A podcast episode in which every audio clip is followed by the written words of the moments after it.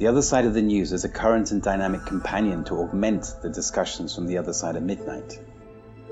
We investigate, explore, and extrapolate facts to gain better understanding of current affairs and events, and thus to bring comfort and calm to our wide international audience. It's a spontaneous commentary based on well-verified references vetted through vigilance and discernment. Our desire, Our desire is to awaken your imagination. imagination with questions. Questions that have not been asked, yet need answering. The Other Side of the News is a place where you can come and be with us in community. Learning new things, asking questions, getting compelling answers, and interesting viewpoints. It's about curiosity. We present thought-provoking questions to incite your mind, propelling you to see the world in another way. Propelling you to see the world in another way. With clear insights and fresh perspectives on global events. Tune in for a balanced view of the other side of the news.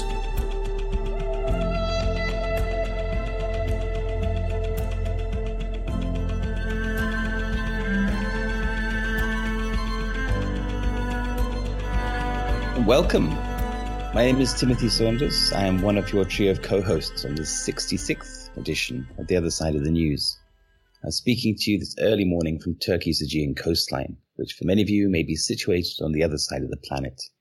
As the sun is rising here, whichever time zone you are currently experiencing, hopefully you're relaxing into the show and eager to hear some fascinating insights from our latest guest. I'll soon be joined by co-host and producer Kynthia, who is nearby San Francisco, together with co-host and researcher Annette Driscoll, who is also currently in California. This show is entitled Reconstructing Truth.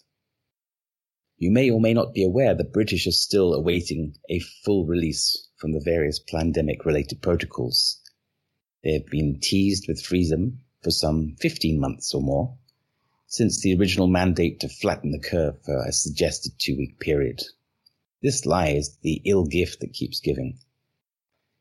I've often thought the minority targeted certain countries with this hoax pandemic according to a strategic priority list, perhaps picking off the more influential countries first in the hope to create a momentum of fear, such as New Zealand, Australia, the United Kingdom, Canada, and the United States. If the spirit of these nations is defeated, it may snowball their aspirations to affect other nations. Of course, this pandemic stays afloat on an ocean of information manipulation, sleight of hand, and fear generated by the ruthless prostitutes who have seemingly taken over the government's media and many corporations, like bacteria infesting an old, moist loaf of bread, all coordinated by a seemingly invisible and untouchable group that pulls the strings above them. I have been corresponding with some individuals in various distant lands this week, and understand by their various reactions, the same pandemic rollout and choreographed routine is still in play there, albeit a few months later than the countries I have personally experienced and researched during this transition. The U K was originally promised their Freedom Day on the twenty-first of June, a symbolic midsummer's dream. However, the weak puppet leaders of the government backed down and cited endless numbers of new cases, apparently caused by variants designated with various letters from the Greek alphabet. Increased testing was uh, inaccurate with these lateral flow tests, which are so unreliable, this process needs to be followed up with an inappropriate R T P C R procedure. This has generated huge numbers of cases, of course. The P C R is frequently cycled up way above the twenty cycles recommended by the inventor, Kerry Mullis, who was known to be a healthy man, but apparently died of pneumonia shortly after he publicly criticized Anthony Fauci, and shortly before Event two oh one and the rest of this circus began. Surely the elephant in the room is this poison they're injecting into the all but awake is the cause of these variants. The U K's Freedom Day was delayed to July the nineteenth.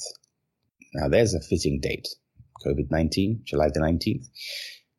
Three days from now, in fact. However, at the time of writing, I just received another notification from the Bullshit Brainwashing Corporation, also known to our ovine friends as the B B C.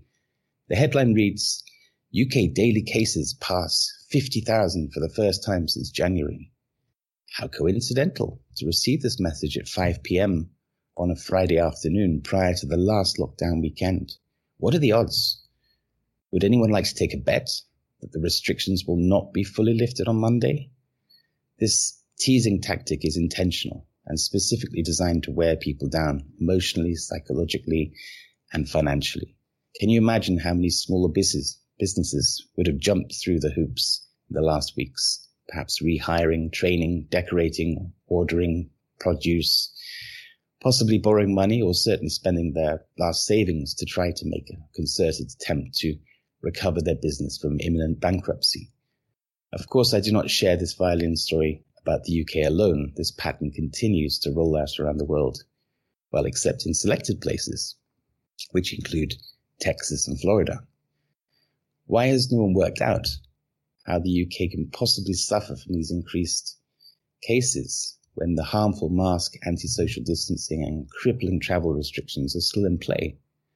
All while life in Texas and Florida, among other locations, well, are beginning to thrive. There have been a number of very interesting lectures and podcasts this week, covering a great deal of information that further undermines the very tenuous and increasingly brittle foundations beneath this COVID-related lie. I've included the links to two specific podcasts by Doctor Richard M. Fleming and Doctor David Martin. One would suggest you do take the time to watch or listen to them in your spare time. As discernment is key, I will simply say for the time being, this is a very enlightening information, which highlights a body of well-researched facts that will bring great awareness and should continue to stimulate many more questions. The information presented seems concise and science-led. However, these interviews do differ on some key points. That said, what is exceptionally clear is we have a common enemy, and the C nineteen hoax is not a natural phenomenon. It has been devised by a small group and has been long expected by their puppet workforce to bring what is nothing short of biological warfare onto humanity. When the truth behind this pandemic finally meets mainstream awareness, and this level of awareness continues to increase by day by day, through events we have seen in France's Bastille Day this week, and at the upcoming Global Freedom March on twenty-fourth of July, humanity will have no choice but to reinvent itself. As I feel more sure than ever, there is no turning back to the previous incarnation. Certainly not after taking stock of just how many veils of deception humanity was previously living under. Once humanity catches a glimpse of truth, one can never return to the same lies. Following on from our previous show about the fallen tower block in Miami with Michael Jaco, entitled Demolishing Lies, tonight we will continue in this theme and in our pursuit for truth. We'll take another perspective. I very much look forward to hearing our guest's perspective regarding this essential awakening process, all with a view to illuminate the best path to lead us to a positive outcome. You may find us at w w w dot the other side of the news dot com. There you will see details for the show, quick links to our bios, as well as links to our show items, references, and selected research. As usual, there's a huge collection of information to read, watch, and listen to, most of which has been handpicked from independent sources. I urge you to study them and to even download your own copies sooner than later, as the censorship robots are working around the clock to rewrite history, and actually they never give up. During the last week, we have once again been inundated by a deluge of remarkable events and headlines reported in the news to discuss, validate, and present each topic in correct context, could all too easily fill up an entire show. As The Other Side of the News is not per se a typical news show, and in order to make the best use of our available time, I believe we should plot a direct course to greet the rest of our team and introduce our special guest, Richard Gage. Good evening, Kynthia. Good evening, Annette. Do you have your Gilets jaunes at the ready? I'm not sure if I do. I, uh... This has been a week, uh, again. I always say that, right? I'm getting old, just like they are rewriting history. Uh, we've had a lot of stuff this week, but some interesting things. Some Supreme Court uh, rulings that are terribly interesting, such as the U S Supreme Court upholding the Arizona voting rules. And they went, and what's, what's fascinating about that is then they went on to uh, basically vacation. That was their last decision before um, this, the end of this session. So what's interesting about that is that, that voting should be for everyone. And yet the Katie Hobbs, who is the Secretary of State for Arizona, has chosen to take on with the Democratic Party the Attorney General of Arizona and the Republican Party. So this continues to heat up, and everything is, is pretty much on fire with the audits and the voting. Um, my personal belief is this is for people to, people that are unaware of it to finally be aware of it. And uh, speaking of which, it's on massive amounts of protests all over the world, and yet mainstream media continues to not cover it. So there's a huge protest all over France. Of course, there's no coverage over here or on the B B C. And, uh, you know, there's uh, all kinds of protests in London and, and the Greeks. The Greeks are really on fire. They're they're on it. So, as are the French. Um, so this is interesting. I could go on a bit, but I would like to hear what uh, Kynthia might have to say about all that. So what do you say, Kynthia? Well, I say that we're in solidarity around the planet. You know, whether or not the mass media is reporting it, obviously the people are recognizing this is an infringement of our rights. And, you know, I think it's important that we pay attention to what's going on in other countries and not be so myopic and looking only at America. So I'm really grateful to see the activity. And before we bring on Richard, we're bringing on Darlene Undy, who is our roaming Canadian reporter. She's been very active in the Canadian movement for Action for Canada. I think this is so important that we keep in touch with what's going on there, because Canada is facing great tyranny right now, and how the people are responding is a blueprint for what we can do here and what we probably will land up doing here. And I'm hoping some of us are already doing, because we're not facing the great constraints that they have in Canada, but it looks like it's coming. I hope we can head it off. So I'd like to welcome Darlene Undy. Welcome to The Other Side of the News, Darlene. Are you with us? I am, Kynthia, and hello, everyone from Canada. Welcome, welcome. So I understand there's a lot happening there. Well, there certainly is, and uh, I have no shortage of information, and I'm sure you heard about the event in Lytton, B C, and uh, how controversial that is. We've had quite a bit of smoke here in the Okanagan Valley. Um, I can finally see, but um, you know, certainly with all the masking that's been going on here, and then the the smoke, I mean, it just seems quite ironic to me how they're they're not giving us a moment to be free from their, their tyranny. Mm-hmm. I don't know if all of our viewers are aware of the Lytton, B C event. You might want to fill them in. Interestingly enough, there's a a gentleman by the name of Doctor Hoff, who previously had gone on the airways, which went viral. He's a doctor in uh, and assisted giving the, let's use the word jab, to the indigenous community, and he found out in short order what was happening to his patients, and it was shortly thereafter that this event happened with the railway and the fire in Lytton. You know, there was areas in the United States where there were fires where, you know, the houses went down, but yet the trees were still standing in the area. And that was very mm-hmm. similar to what happened with the railway. And yet there were segments of trees, and it looked like it was sort of like a Rods of God event that happened. People need to know what happened in Lytton, B C, because it's got a lot of moving parts, and there's much more to it than meets the eye. Oh, so this is very big background. So it's in involving the indigenous community as well. Uh, maybe you'd like to update us on what's happening with Action for Canada? Absolutely. I definitely want to speak to Action for Canada, and I do appreciate the opportunity to let your listenership uh, find out some of the things. I mean, I don't really want to say it, but this is communist Canada, and it's really unbelievable what's happening here.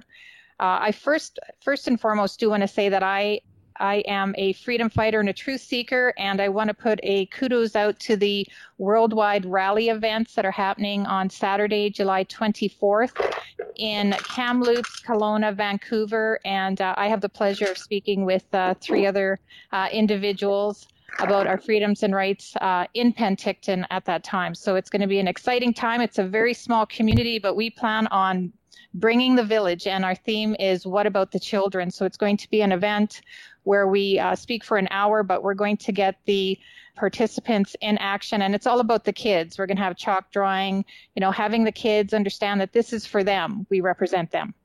That's wonderful. We need to engage our youth. Definitely.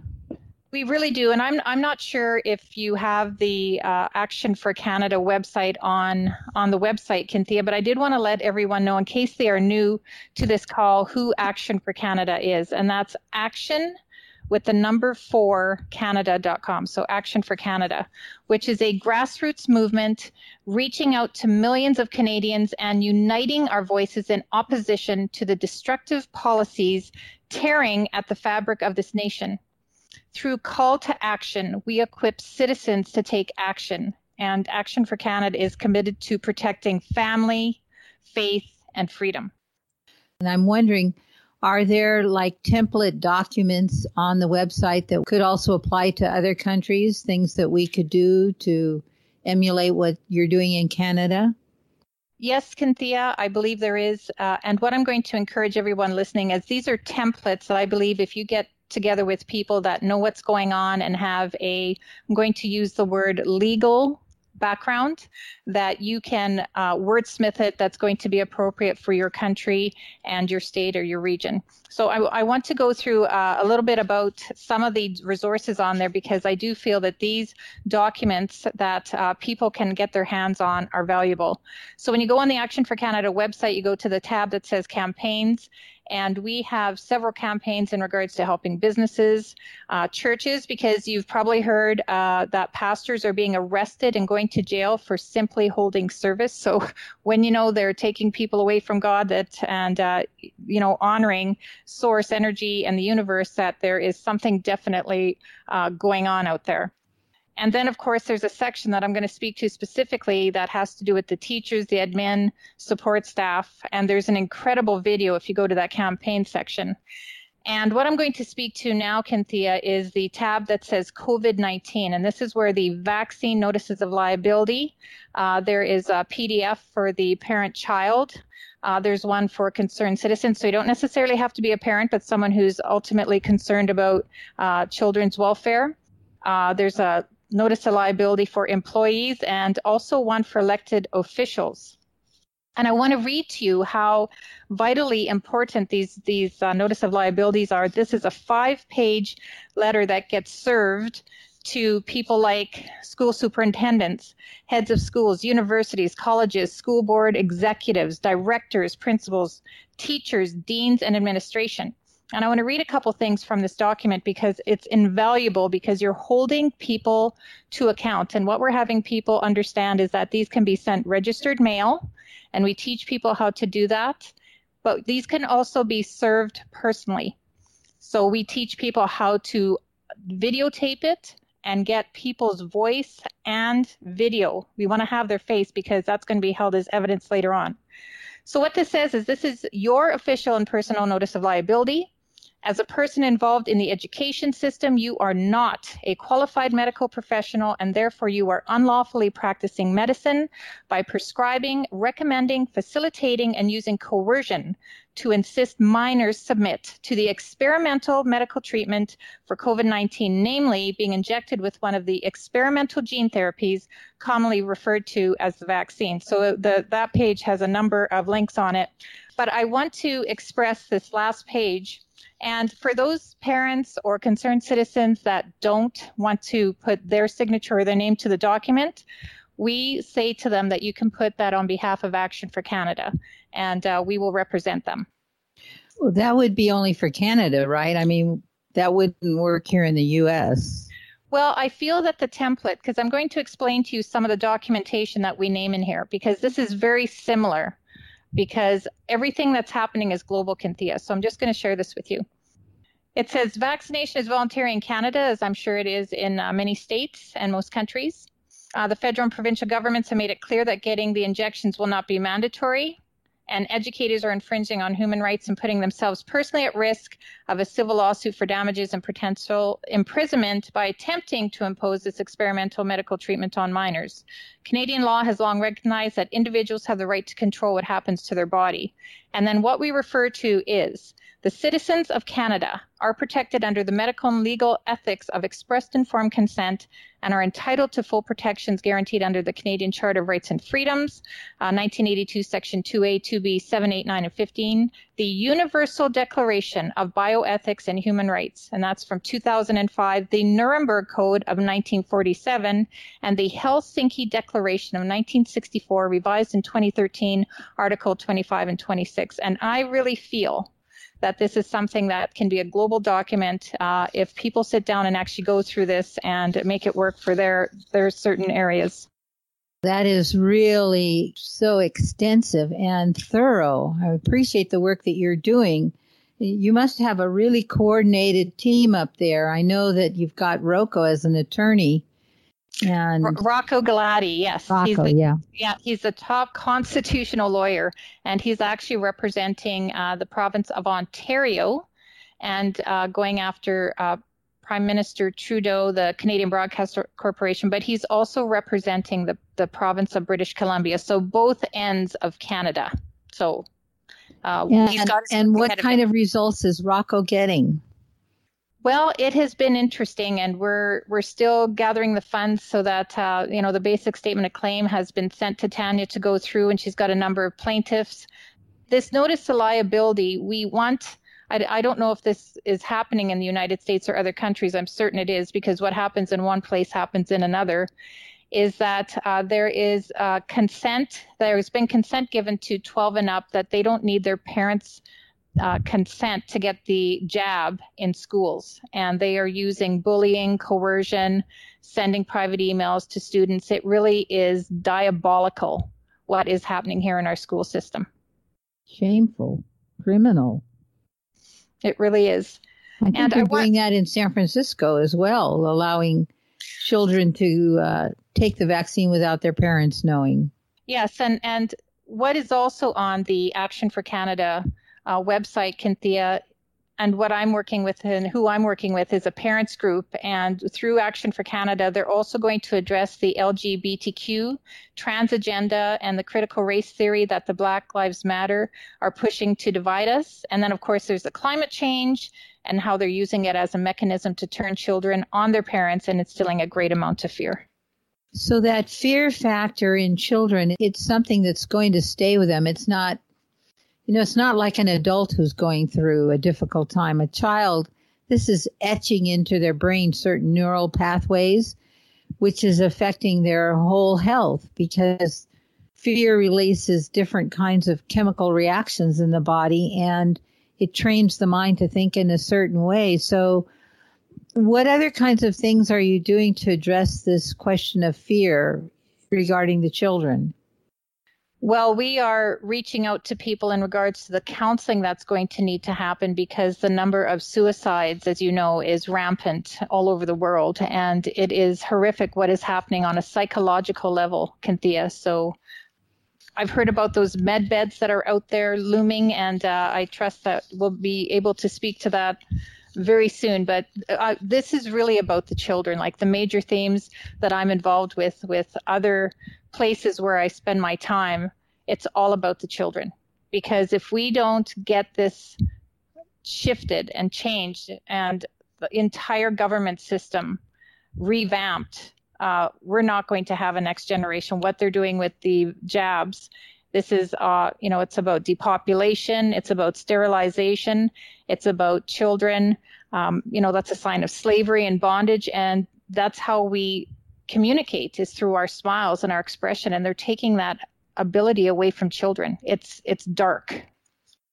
And I've also heard that suicide in the indigenous population for children is like ten times that of the rest of society. Do you know anything about that? I, I do have some knowledge of that, Kynthia. That is another entire uh, conversation, because I would like to have true statistics. As you know, we really don't get the real statistics. And because this is such a large topic, I would like to spend some time uh, getting the information from people that are in the community that speak truth, so that you can hear the real message that's happening with the Indigenous people. Great. So, Darlene, we have a few moments here before break, about three minutes. Is there something you would like to address? And then we'll bring you on after our guest, Richard Gage.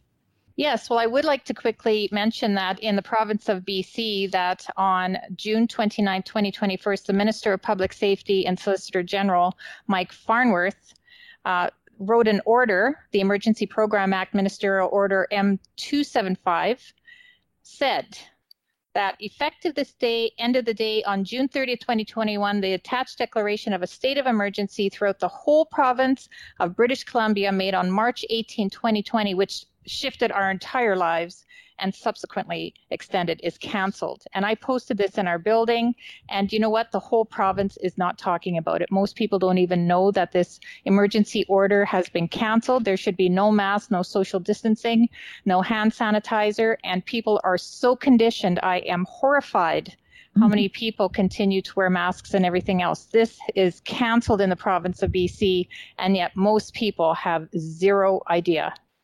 It's the same thing here in the Bay Area. I go into different shops and stores without a mask, and everyone is continuing hand sanitizer, lots of masks. You know, it's, I mean, I was at a restaurant last night. I couldn't believe it. This young woman was sitting there and she had a mask on, and she removed it from one ear, took a sip of water, and then put it back on. I thought, oh my gosh, that's a really smart virus. It knows oh not gosh. to go for her when she's taking a sip of water. I couldn't believe it. I mean, I'm laughing, but it's so pathetically sad that these people are so, so conditioned now that they, you know, you give them the freedom. You know how they tra- train fleas? I've heard they train fleas, you know, jumping fleas by putting them in a box with a lid. And so when they jump and they hit that lid and they come back down, they, they train themselves that they can't jump further than that. So you take off the lid and they never jump out of the box because they've learned that. That's how these people are reacting. I, I'm just like shocked. This is this is the knowing that of the deep swamp that is in place. They know exactly what they're doing. So it is uh, unfortunate how dumbed down our society has been. And I'm glad we're on the other side, Kynthia, and the, the folks that are listening to uh, this this uh, very incredible conversation we're having. Thank you, Darlene. You're listening to The Other Side of the News. Our guest tonight is Richard Gage, and we've just been listening to Darlene Undy. We will return after the break.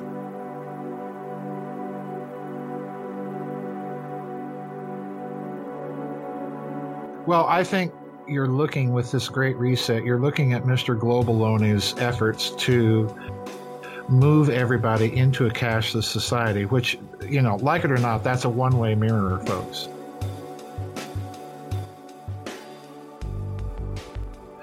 Because at that point, you're not dealing with a currency, you're dealing with a corporate coupon that they can adjust the value of at the push of a button, depending on whether or not you're good little boys and girls. And if you're getting into a system where all of the infrastructure of financial clearing is in the hands of the bankers, that's not a system you want to go into. You look at the West, and more importantly, if you look at what some people call the Anglosphere, The, the Western powers that are English-speaking, the United Kingdom, Canada, United States, and so on. I do think it's the case there. They're using a health crisis really to drive a, a political agenda, and the health crisis itself is largely blown way, way out of proportion to what's actually the case. If you look at what Mister Globalone is up to, they are recreating slavery. And the the thing that is unique about slavery is they now have the means of perfecting the capital. because now they can literally implant your body with the means to track you. It's not going to go away overnight, but there are already, uh, I think, some hopeful signs of cracks beginning to appear in the edifice.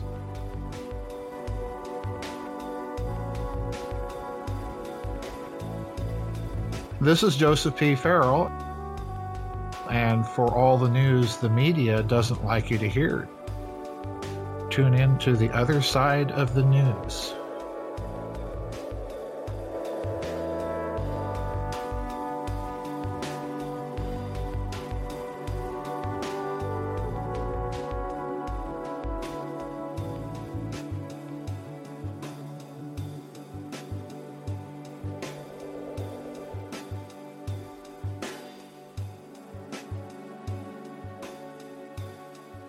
And welcome back to The Other Side of the News. You've been listening to Darlene Undy with a report from Action for Canada. And we're going to bring on our guest now, Richard Gage. He is a San Francisco Bay Area architect of thirty years and the founder and president of Architects and Engineers for nine one one Truth.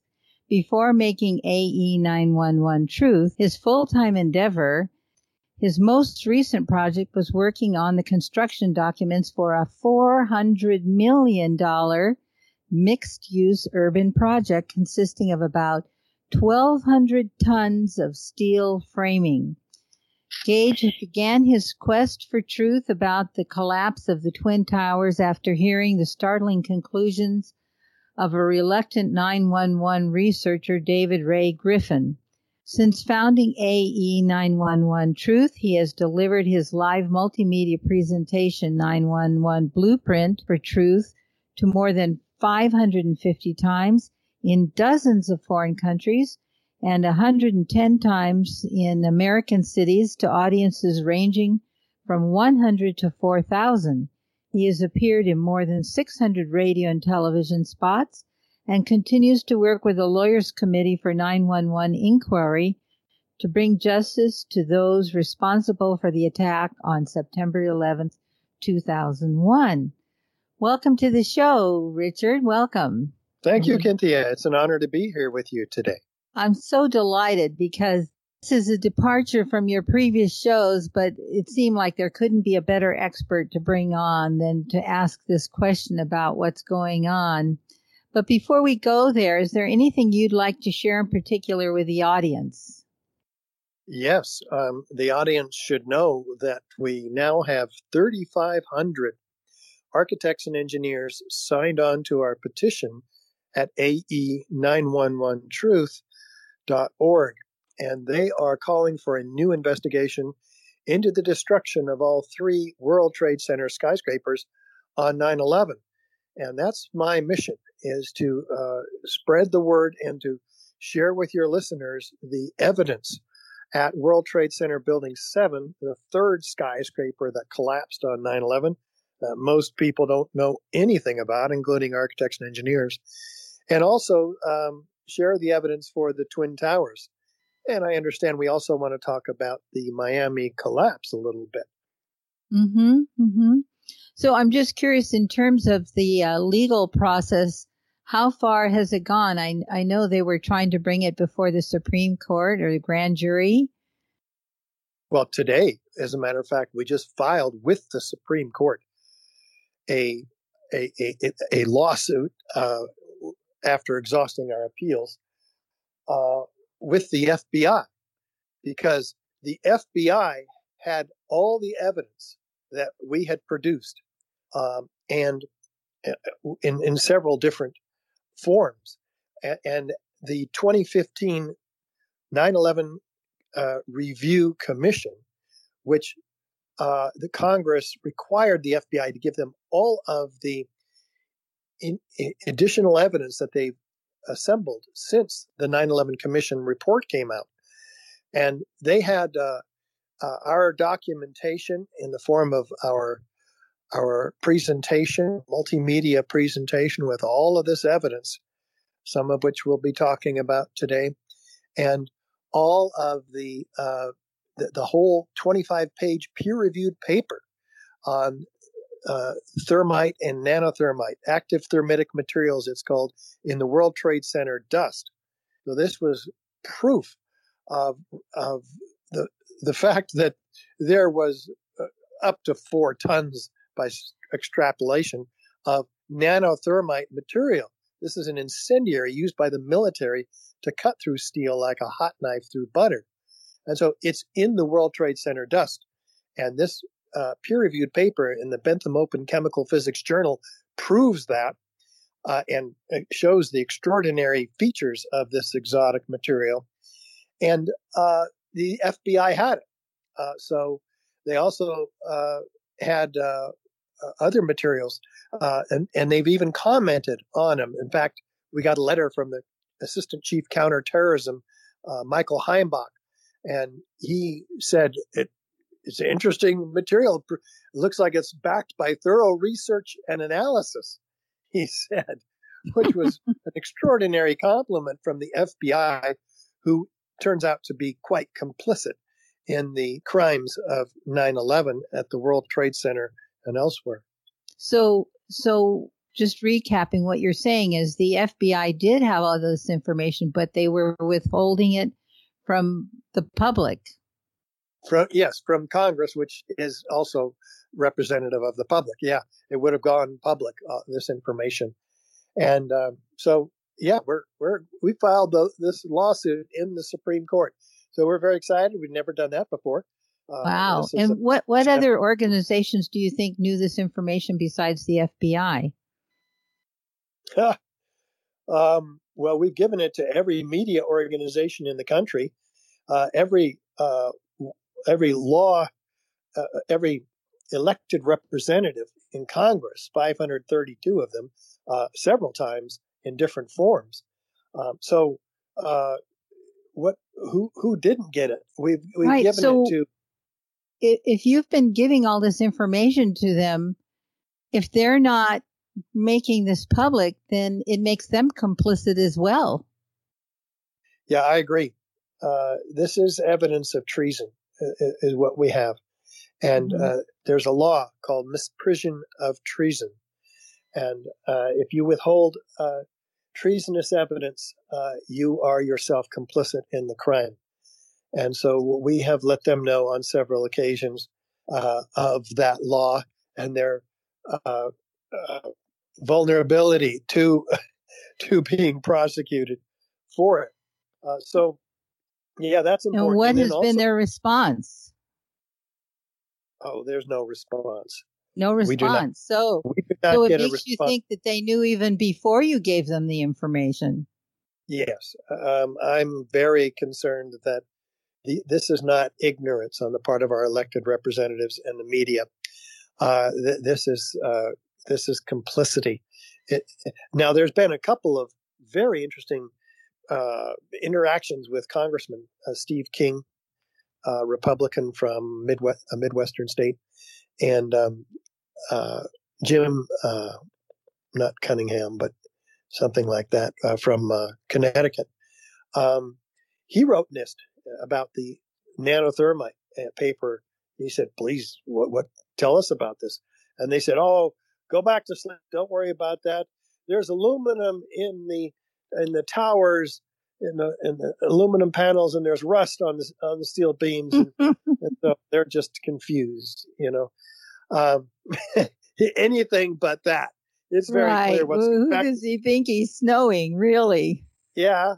We submitted, um, Uh, a, a all this evidence to the Attorney General in in London uh, on behalf of the Campbell family uh, for a new inquest into Jeff Campbell's death, and he was uh, suffered uh, uh, uh, the experience of being uh, blown up into little pieces, actually, oh. and uh, a horrible uh, situation, and his family. Uh, encouraged us to file this inquest uh, application on the, on their behalf. So we raised funds from uh, the supporters, Architects and Engineers for nine eleven Truth, and that uh, that will be submitted within two weeks. Um, by one of the top law firms and cor- who happens to also be a coroner, coincidentally, uh, in uh, in in London.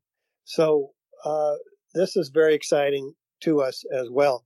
And yes, we've also submitted for a, gr- a grand a grand jury investigation to the attorney, U S attorney in Manhattan, uh, and they have failed to prove to us, even though we filed a a, um, a lawsuit uh, requiring them to let us know what is going on. They failed to show that that something is indeed happening there. Well, Richard, I'm really delighted to hear that this investigation is reaching across the ocean. And I'm wondering if there are other foreigners, you know, from other countries. It would be really great to get global eyes on this. More countries looking into this, it would be harder for them to hide it. Uh, I don't know how how much harder it would be for them to hide it or not. Uh, um, uh, we haven't filed it yet, but so we're crossing our fingers. I have had a lot of success in Europe at our presentations in terms of numbers of, of people coming uh, and media exposure too. Uh, so uh, we've have had sellout uh, crowds in France and Spain and um, and, and uh, New Zealand, uh, even uh, Australia. Um, but you know, it's it's been a while since we've been invited to to get out. Uh, COVID has really put a a damper on our activities, uh, but we've nevertheless been able to go to virtual conferences of structural engineers and um, civil engineers around the country. Uh, about two dozen presentations have been made, and they all raise their hand calling for a new investigation. So they're receptive, and That's once great. They see the evidence, once they actually look at it, and if people, if we don't get to all the evidence today, we can certainly encourage people to look at the uh, documentary nine eleven Explosive Evidence, Experts Speak Out. Definitely. And I'm encouraged that you're saying that the media in the other countries are actually paying attention to it. It gives me hope that not all mass media is owned by the same dark actors. Well, I believe that they are. And sometimes they just feel they have to cover something. And that was for a brief moment in time when we were there. I haven't heard any of any significant coverage uh, uh, since then. So it's it's it's a slow climb up a, a very steep hill that we're about in the nine eleven Truth Movement. We're coming upon twenty years. In fact, we're putting together a film uh, by the director Dylan Avery, director of Loose Change nine eleven, and he has won some Uh, prestigious uh, awards for his films since then. One, uh, Black and Blue, about the uh, uh, police department in New York. This film is about the struggle of the family members uh, for the over the last twenty years and our efforts to help them uh, achieve justice with the experts uh, giving out the evidence of the controlled demolition of all three towers. Most people don't know anything about the third tower, for instance. Uh, th- this is a, a, a seven hundred foot high skyscraper, uh, easily the tallest building in most of our states. And this is World Trade Center seven, uh, part of the World Trade Center complex. Uh, and, and people don't even know that this skyscraper fell at five twenty p.m. in the afternoon after witnesses hear explosions. It drops like a rock straight down uniformly, symmetrically into its own footprint in the exact manner of a classic controlled demolition, like the old hotels in Las Vegas that we've all seen. Oh. So this came down to free fall for a third of its seven-second fall. And that means not one of the columns gave any resistance to the collapse of this building. Uh, it was I- incredible. Uh, and, and, and witnesses heard explosions. We have those witnesses on our Um, on our presentations and, and the documentary I mentioned, uh, nine eleven Explosive Evidence, Experts Speak Out. And we have the evidence in the pile of high-tech incendiaries uh, in the form of molten iron flowing like lava, the first responders say, down the channel rails, uh, is, is one of the quotes. Uh, we have uh, evidence of of the ends of the beams, according to FEMA. Uh, Jonathan Barnett, fire protection engineer, says they are partly evaporated in extraordinarily high temperatures. They put in Appendix C uh, the evidence of hot sulfur corrosion attack on the steel. Uh, this is incredible evidence of the use of incendiaries. And by the way, liquid molten iron invading the grain boundaries of the steel. And so there's nothing else that can cause this. Uh, re- remember, it takes twenty-eight hundred degrees Fahrenheit to melt steel. And there, we're told this building, which wasn't hit by an airplane, came down by normal office fires. Well, normal office fires only don't create twenty-eight hundred degrees or two thousand degrees or even one thousand degree temperatures. So what can create those temperatures? That's what incendiaries do. That's what's found in the uh, in in the in the dust, the evidence of ignited incendiaries throughout the World Trade Center, three-inch thick blanket, three square miles. It, it's iron microspheres, liquid molten iron microspheres that have cooled, uh, found by the U S Geological Survey, not by conspiracy theorists. No, this, these are small enough to be naked to the human eye, up to about a sixteenth of an inch, some of them. They're molten iron. Well, where does iron come from? We haven't used iron in our skyscrapers for one hundred years. Uh, it doesn't come from the steel. The steel is an alloy. Well, molten iron is the byproduct of thermite. Uh, mol- molten iron, in, in, in, in it would, under explosive conditions, aerosolize, and aerosolized liquids form themselves into spheres. So what could have formed all of these molten iron spheres? Well, another team of international scientists led by Niels Harrit in Copenhagen finds uh, all kinds of red-gray chips that they say are curious. They thought they were paint at first, but they're attracted to a magnet. And so they zoom in and they do X-ray energy dispersive spectroscopy, and they find what? The ingredients of thermite, which is iron oxide and aluminum powder. And they, That's they just astonishing, Richard, how that could be overlooked. I mean, the preponderance of evidence is totally astonishing. That I, well, especially when they go in and they find uh, with a nuclear microscope fifty thousand times, not only the ingredients of thermite, but at the nano scale, a thousand times smaller than the diameter of a human hair. This material is extremely sophisticated uh, thermite made only in the most advanced defense contracting laboratories. And guess what happens when they put it in a in a heater, a differential scanning calorimeter? It it it ignites, producing what? Molten iron microspheres with the exact same chemical signature as the molten iron microspheres documented by the U S Geological Survey and R J Lee. So we know where they all came from. Uh, it's a set of repeatable, experimental, self-corroborating data that could put the real perpetrators of nine eleven Uh, away for a long, long time for mass murder and treason. So be it. So be it. Listen, Richard, my my co-hosts are chomping at the bit here to get a chance to talk with you. I want to bring Annette on first. Hello. This has been just amazing listening to all this work that you've compiled and the evidence. Is, I'm very excited, and I don't think this can go on ignored. Annette? Yes, hi. I, this is very interesting. Thank you. And so as we look at this, of course, I'm wanting to jump like not into, I'm thinking that this was a rabbit hole, but maybe it's more like a rabbit cavern, you know, uh, because obviously, I mean, this is quite obvious. This was not accidental. It wasn't what was told. I mean, you know, there's some of us been aware for a long time. It doesn't make sense. But the odd thing, I mean, when I, when this happened, I was like, you know, but then I, you know, I went right back into the, the brainwash, right? Like, oh, that's what happened. But uh, at some point you go, well, it still doesn't make sense. So anyway, with this, I'd like to talk about some of the motives for this. I mean, I know this is a little bit off because you're, you're talking about uh, the side of the, the actual science and the structural stuff and the engineering.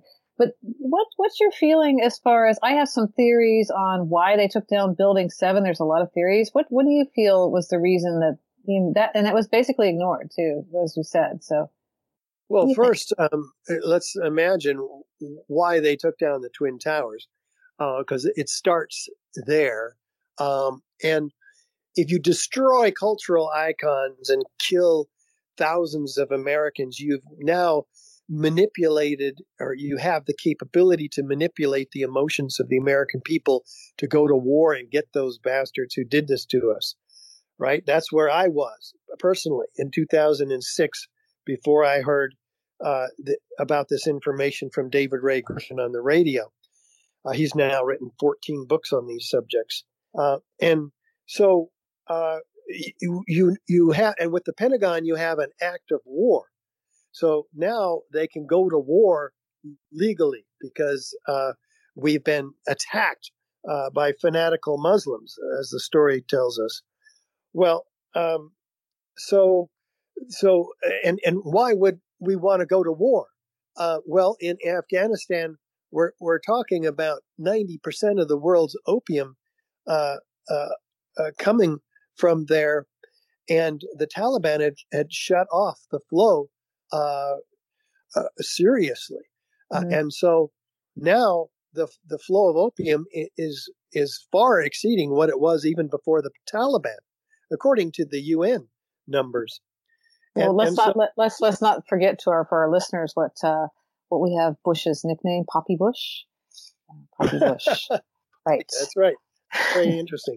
Mm-hmm. But uh, now most people don't know that set of facts. Um, They might be more comfortable with the fact that the natural resources in Afghanistan uh, are, are are very rich, and, and we have been mining those now, uh, or at least under our control. Um, we also have the, the the the gas pipeline from the Caspian Sea uh, going through Afghanistan. Uh, so what about Iraq? Why did we have to drag Iraq into this war? Iraq had nothing to do with Osama bin Laden. Well, we were told it did. But that failed, and the weapons of mass destruction uh, uh, uh, excuse failed. But before that, we went to war with Saddam Hussein uh, because why? Well, they, they, they the world's richest oil, you know, reserves are are there. So, you know, the motivation uh, there. Now, as far as Building seven goes, um, the oh, by the way, in the Twin Towers, we lost um, several. billion dollars uh, worth of bonds were lost, and and uh, and gold also. So those robberies uh, are documented by several, including James Corbett. Uh, nine eleven uh, uh, Follow the Trillions. That's the name of his uh, YouTube video. A very right, interesting. I, I want to come back to this, but keep going for a minute. Yeah, this is great. Okay, so buildings. And, Um, there's a lot of uh, theories about why Building seven needed to come down. Some of them revolve around the twenty-third floor, which was the emergency bunker that was designed to run uh, the city in the event of a major uh, catastrophic event, uh, like a hurricane, or perhaps like this. Um, but some speculate that it the whole event might have been run out of that twenty-third floor, and so they couldn't afford to have any evidence laying behind. Um, uh, uh, also, the, the the the twelfth and thirteenth floor, where the worst fires were, were the home of the Securities and Exchange Commission, which lost hundreds of uh, uh, cases worth of thousands of files in them uh, about uh, major Wall Street crimes like Enron and WorldCom. Right. So, yeah, there was a lot of reasons. I mean, I understood that there was also huge amounts of transactions that happened just preceding this. And then there was a whole bunch of money that's sort of disappearing. And then all of a sudden, all the records of it are disappeared with Building seven. Uh, that's one. But there's also this idea about uh, Chief Justice Roberts, um, John Roberts, who's nefarious at best. And uh, what in that nine point one million that you kind of alluded to, or trillion, sorry. Million, trillion, that's the difference, right?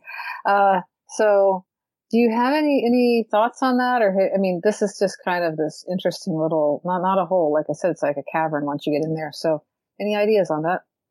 I missed your point uh, about uh, John Roberts. Uh, did oh, you say well, he's worth?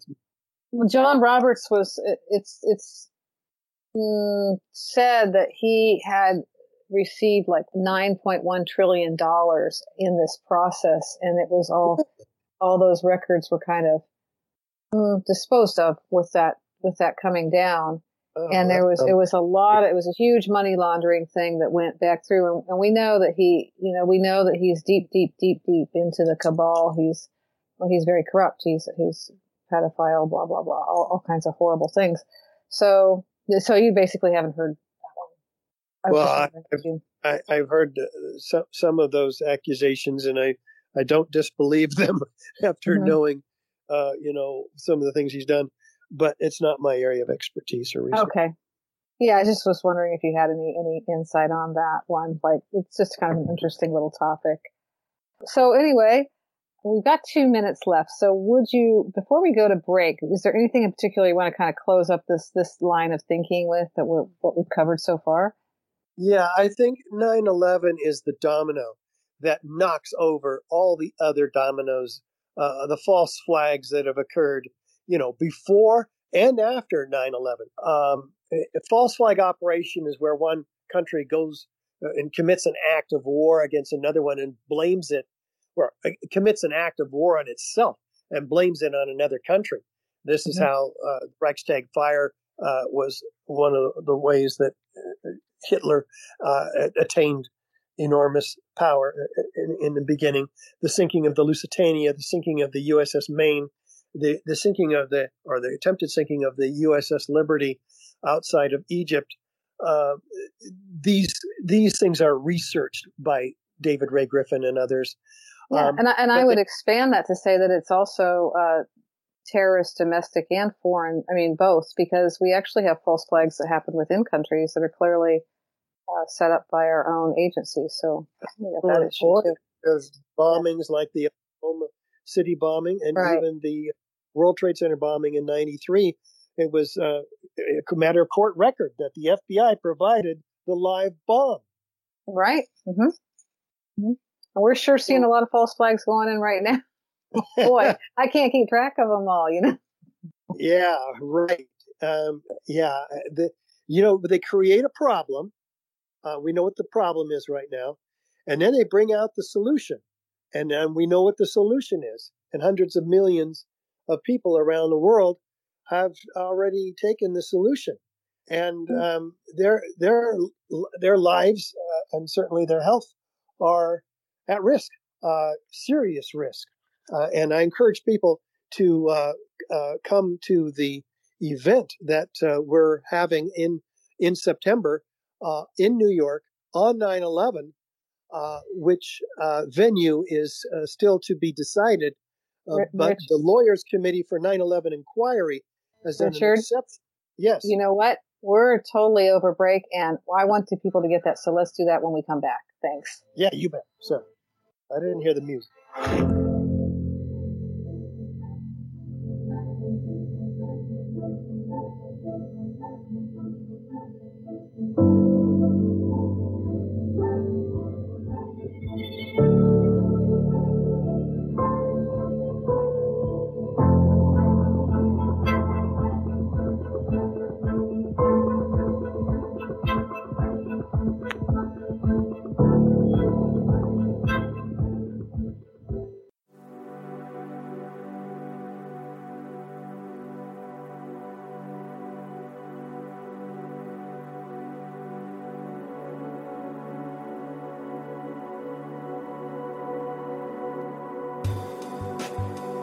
Here's the big word, law. It stands for land, air, water. When you are born and you come into this world, you're born on the land, not the water. That's what the bar operates in. That's their jurisdiction, the jurisdiction of the sea. Okay? Law stands for land, common law. A stands for air, ecclesiastical law, canon law. And W stands for water, which is admiralty maritime law. That's what lawyers are trained in, which is contract law. It's the difference between legal and lawful is legal applies to that which is incorporated. right? Legal persons, which are fictions that are created when we're born. That's what the birth certificate represents, people, okay? It's very disturbing when you understand that truth.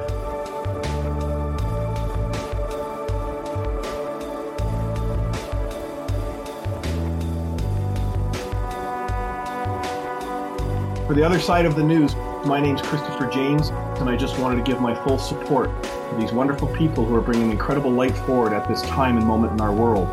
The truth has never been more important, and I was incredibly blessed to be with them and share with them enormous truths on our very first interview, and I'm looking forward to coming back and seeing our world finally coming together under one hood, under one understanding that there's truly only one of us, and that there's only love that matters in this world, and this one truth is going to save our world, and I'm so blessed to be able to bring this forward and share this light with my fellow man and woman from this show this evening. So support them all you can moving forward. They're an incredible bunch of people, and Godspeed.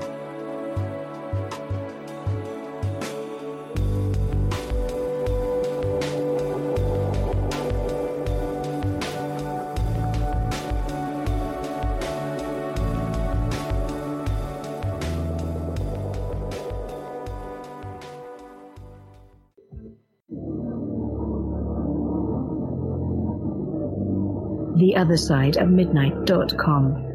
Talk radio with pictures on demand.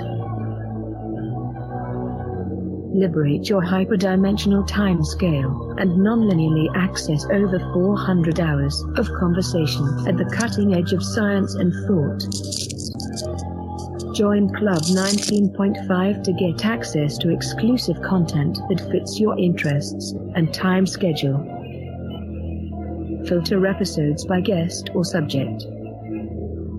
Membership costs nine dollars and ninety-five cents a month, thirty-three cents a day. Talk radio with pictures on demand. the other side of midnight dot com.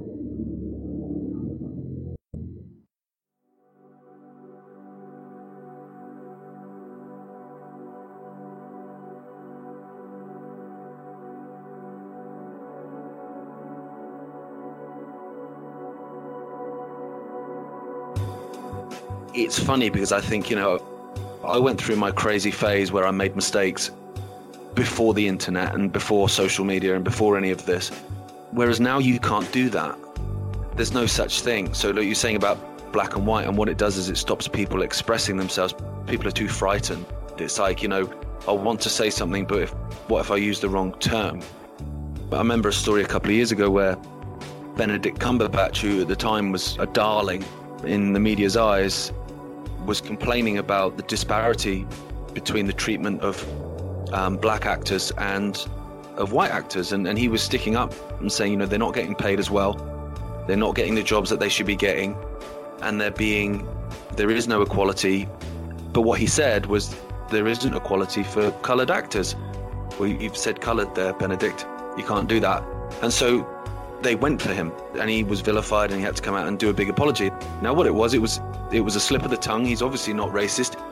He's actively trying to say that there is discrimination, and he's trying to stick up for that community, but he was vilified and attacked.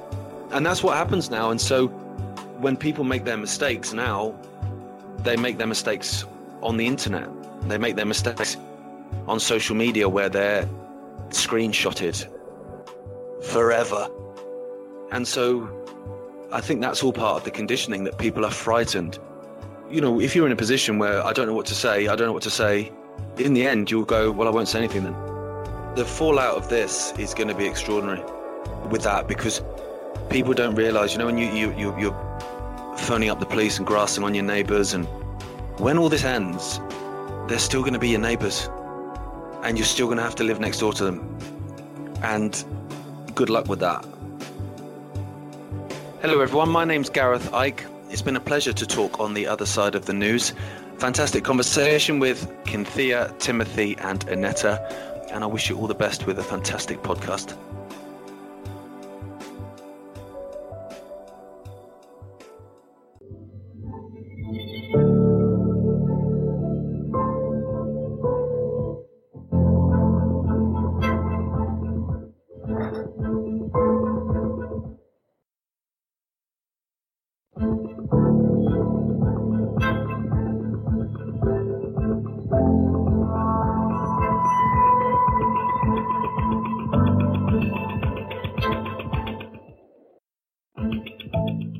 Welcome back to The Other Side of the News, and tonight we have a lively discussion going on with Richard Gage, and our show this evening is entitled Reconstructing Truth, and I am here with my co-hosts, Kynthia and Timothy. And I'd like to pick up where we left off, Richard. I'm sorry I had to cut you off there for break, but you were talking about the conferences and how people can become more informed. Oh, yes. Um So on our website, A E nine eleven truth dot org, I encourage people to uh, check out uh, the evidence, uh, the videos, the booklets, uh, the brochures, activist materials, et cetera. But Law- Lawyers Committee for nine eleven Inquiry, L C nine eleven, uh, it's, it's the, the, the website is L C four nine eleven dot org, is also doing an exceptional job. They packaged our evidence and it provided it for these lawsuits. And they're going to be updating everybody, not only on the subject of nine eleven, but the anthrax, which is happening on the day of nine eleven. It's part of the nine eleven conspiracy.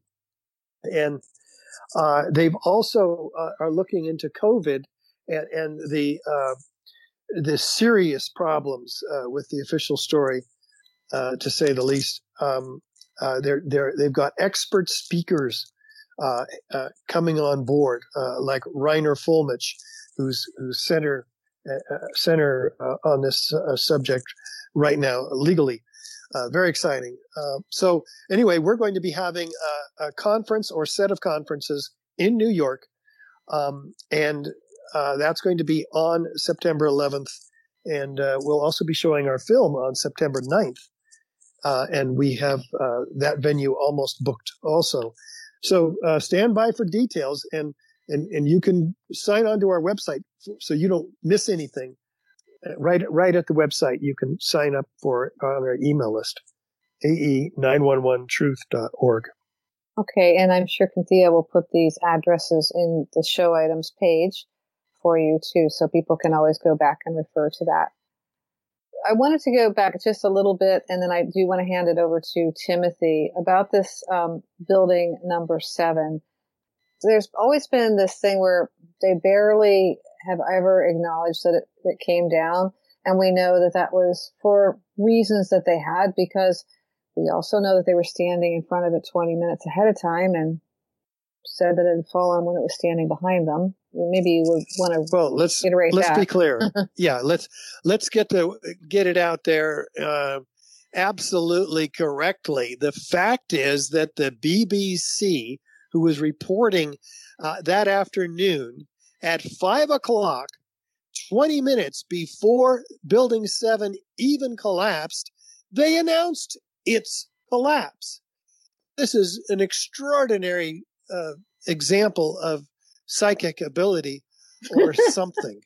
or it's something, foreknowledge yeah. it, it, is what it is. They even give the reason why. They say due to weakening uh, uh, for, of the structure when the Twin Towers fell.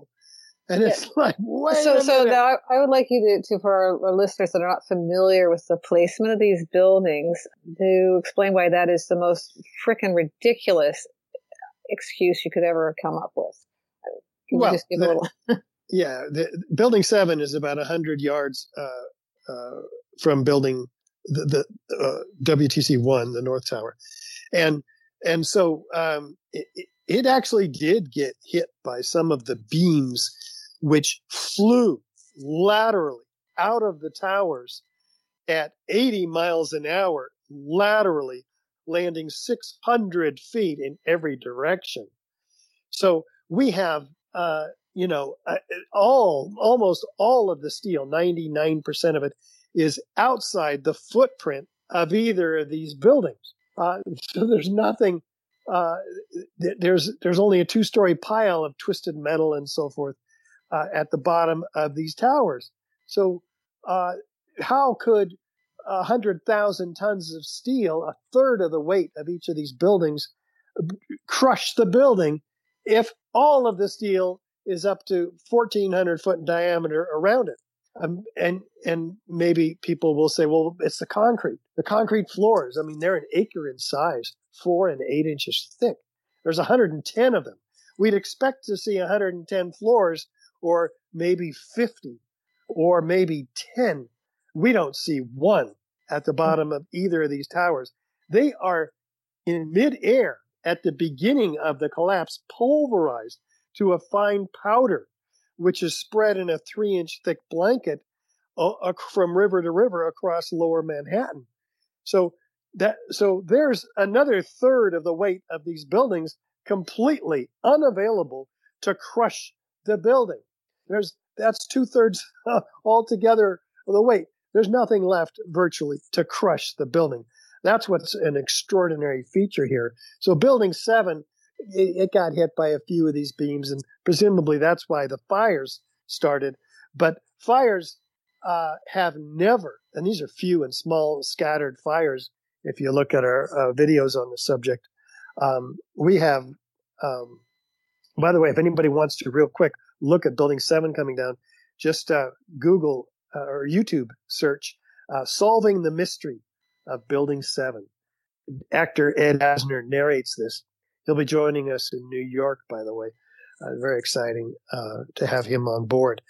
But Building seven, um, uh, uh, the fires. Fires have never brought down a steel frame skyscraper, ever, you know? Oh, yeah. Isn't that great? Yeah. That they all the, the only ones that have ever come down in the history of skyscrapers, all three came down on the same day, and they yeah, were all leased have... by the same person. Oh, you know, what, yeah, what are the chances? Larry Silverstein. Hey, right. And you yeah, know, and who said, by the way, he he also had an interesting thing. He said uh, a year after uh, nine eleven on on P B S, uh, a show he's interviewed about Building seven. He says, "Oh, I was talking to the fire commander, and uh, they, they said there's been such terrible loss of life. Maybe the smartest thing to do is pull it." And so they gave the order to pull, and we watched the building come down. There's a few things wrong with that statement. One, firefighters don't pull buildings. Two, pull it is a term used in the controlled demolition industry. Three, uh, uh, they, the fire the firefighters weren't even in the building. They were told not to fight the fire from the very beginning. So none of it makes sense. It's it's another admission of controlled demolition. Mm. Well, I know Timothy is, is out there and ready to ask some questions, so um, let me shift over to him, and thank you for answering all those questions for me. Sure. Good evening, Richard. Hi, Timothy. Timothy. How are you? Great. How are you doing? It's the last time we talked, I think we were on Richard Hoagland's uh, The Other Side of Midnight channel, and uh, we had fairly lively discussion. And, yeah. Uh, it was, uh, there's, there's so many more avenues to, to discuss about nine eleven, and I'm absolutely thrilled by your your progress, you and your group. So so congratulations on that. And uh, this event, which is what just under seven weeks away, uh, is is going to be very special. So I shall definitely make some time available to, to try and watch what you're doing from afar. I would like Thank to you. I'd like to very much turn our attention a little bit to Florida, and I would first, I'd like to offer a couple of my thoughts um, regarding the condo in, in Surfside. Uh, you know, it, it did go down pretty quickly. Um, initially, I, I had the illusion that it was, you know, somehow a natural disaster. Maybe, you know, the foundations suddenly gave way or, or something along those lines. Uh, On further examination, looking at the security camera, it seemed to be initially only one view available. Uh, that the frames of the video right at the beginning of the, the, the video itself um, showed what one could perceive to be a flash of light high up on the left side of the first part of the building that went down. And on further examination, if you start you know, going to an edit suite and start you know, literally looking at every little video interlaced image, you'll see that actually the very beginning of the video is black, has a black background. And then the video mixes from a black background to the first frame of the video of the building before it falls. This is all within the first second of the video. So in fact, there's no way of telling if that flash of light is in fact a, light, a flash of light, or if it is simply the background changing from black to white as the video image changes. So my suspicions were aroused. However, there was not conclusive evidence to say it was an explosive charge or anything like this. So I kind of put it on the shelf and, and thought about it for a while. But I do have to say that on the second part of the building that fell, um, lower down, I'm, I'm guessing around the fifth floor. I, I did not count exactly, so don't, don't, you know, bite me for that one. But somewhere on the fourth or the fifth floor, it did seem that there were very bright, I would almost say pyrotechnic-looking flashes, certainly at least one or two, uh, before the building fell. So again, to me, I would have expected more charges or detonations if if the building was brought down through deliberate sort of uh, explosions of, you know, next, next to the columns, for example. So again, I put it on, on hold, and um, we have been doing our due diligence, and we have been watching to see as new information comes forward. And I would just like to sort of highlight that regardless if it was brought down with explosives or not, I come back to the point that it did seem to fall pretty fast. Now, it, it, it, the floors did not pulverize into a dust like the Twin Towers, for example. But still, I do have a very big question in my mind saying, why was a security cam- camera cut at that precise fraction of a second? You know, why has the security guards or guards, why have they not been interviewed? Why have the other surveillance cameras not been uh, released? Why have the nine eleven uh, recordings of the telephone calls that came through, why have they not been shared in full? So, put me out of my misery. Do you think that there was anything nefarious going on here, or was it really just a, a, you know, a building falling down through natural neglect? Well, you have cited some of the most compelling reasons to suspect uh, this collapse, and and and I've been uh, all over this um, as well. Although I I can't spend you know full time, so I rely on some of the people who are suspicious of official stories in my circle. Um, Like um, the, the first thing you mentioned is, I think, one of the most important, because I was looking for flashes as well in in the collapse of this condominium in, in Surfside, Florida, mm-hmm. and it um, it's it's it's really bad. Looks bad uh, that we only have a video from an iPhone looking at a monitor, which is the security footage.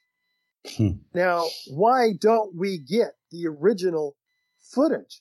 How many more flashes would we see if we had that footage of ten seconds prior to the downward motion of this building? Because as you as you mentioned, um, it is obviously edited. So what else was edited out of it? In fact, could they have edited the flashes out of it if there were any? Uh, we don't know, because we don't have the original footage. We don't, and like you said, we don't have the original footage of the security cameras uh, around the outside of the building or inside the building. And and those and we would have the it would be on memory uh, uh, uh, in in the devices. Um, the electronic uh, uh, capturing devices uh, of the of the footage, and uh, they may not have had time to get it uploaded uh, to the cloud, like I'm sure it is done today for backup, but but uh, you know, there's no mention on the part of the media of looking for for for for that footage or demanding the release of the original uh, footage from across the street. That building wasn't destroyed. The no. building that was, that was taking this footage. In the complex itself, I mean, there, you can see from other uh, previous photographs and, and video taken at at Surfside before its collapse, well before its collapse, you could see that, you know, there were cameras looking at the pool, there were surveillance cameras looking at the entrance, and, you know, not not to mention the other buildings around that obviously would have caught this in frame. It, it really does smell of the unusual aircraft that apparently hit the Pentagon on nine eleven as well. You know, suddenly all of the videotapers, oh, it, it, it doesn't exist. We don't have it. We only have a few frames, you know? Yeah, that, that's just damning to me. Uh, and and uh, the uh, the other point, uh, what was it? Um, oh, on your website, um, you have assembled some of the best research on this subject that I have uh, that I have come across, and so uh, uh, I learned some new things today watching uh, Jeff uh, Ostroff yes. and Josh Porter uh, of Building Integrity. Indeed, uh, two different uh, channels on YouTube. I encourage people to to uh, search on YouTube or just watch. The, well. There's, they've done several videos. You've got a few of them uh, on on your website, but it's extraordinary. They did a, they did a great job. Now they go, you know, they're they're supporting the natural collapse theory, and there are some really strong there's some really strong evidence supporting the natural collapse theory. One of which is that there are multiple witnesses of, well, first of all, on the other side of the equation, there's multiple witnesses hearing explosions, you know, mm-hmm. or, or one explosion. I don't think anybody heard more than one explosion. But uh, I've got a theory as to what that might be. But there, there are also multiple witnesses that saw uh, the the the caving in. They called it a sinkhole uh, of the pool deck prior to the building uh, even coming down. So we know that the beginning of the collapse did not occur underneath the building, which is where you would expect a, a, a if it was a deceptive, controlled demolition, you'd expect uh, the the collapse to occur under the building. But why mm-hmm. waste your time and energy and, and additional surfacing of evidence in, in a pool deck, which wouldn't even matter? And we can get into uh, motive in this in, in a moment. But I just think it's fascinating that the pool deck, uh, maybe a third of it, uh, dropped on top of the cars below it. The, the parking structure is immediately beneath the pool deck as well as the building. And, and so these fell on the cars, and the columns are shown skewering up through the pool deck. Now, that is um, should never happen in a structural collapse, and it shouldn't happen in a controlled demolition either. Um, no, one, one would assume that the columns would be taken out in order to create exactly. demolition. If they're still yeah. standing, if they've skewered up through, then it would, I guess, suggest that the the slabs which are resting on the columns have either moved sideways or, or you know, vectored in a different direction, so they're no longer supported, and then just gone into free fall. Well, one of them, uh, uh, if it, imagine the, the, at the, the start of it. Well, first of all, we know from the Morabito report in twenty eighteen that there were serious problems of uh, of, of reinforcing steel that's been corroded mm-hmm. and and and spalling that's occurred as a result.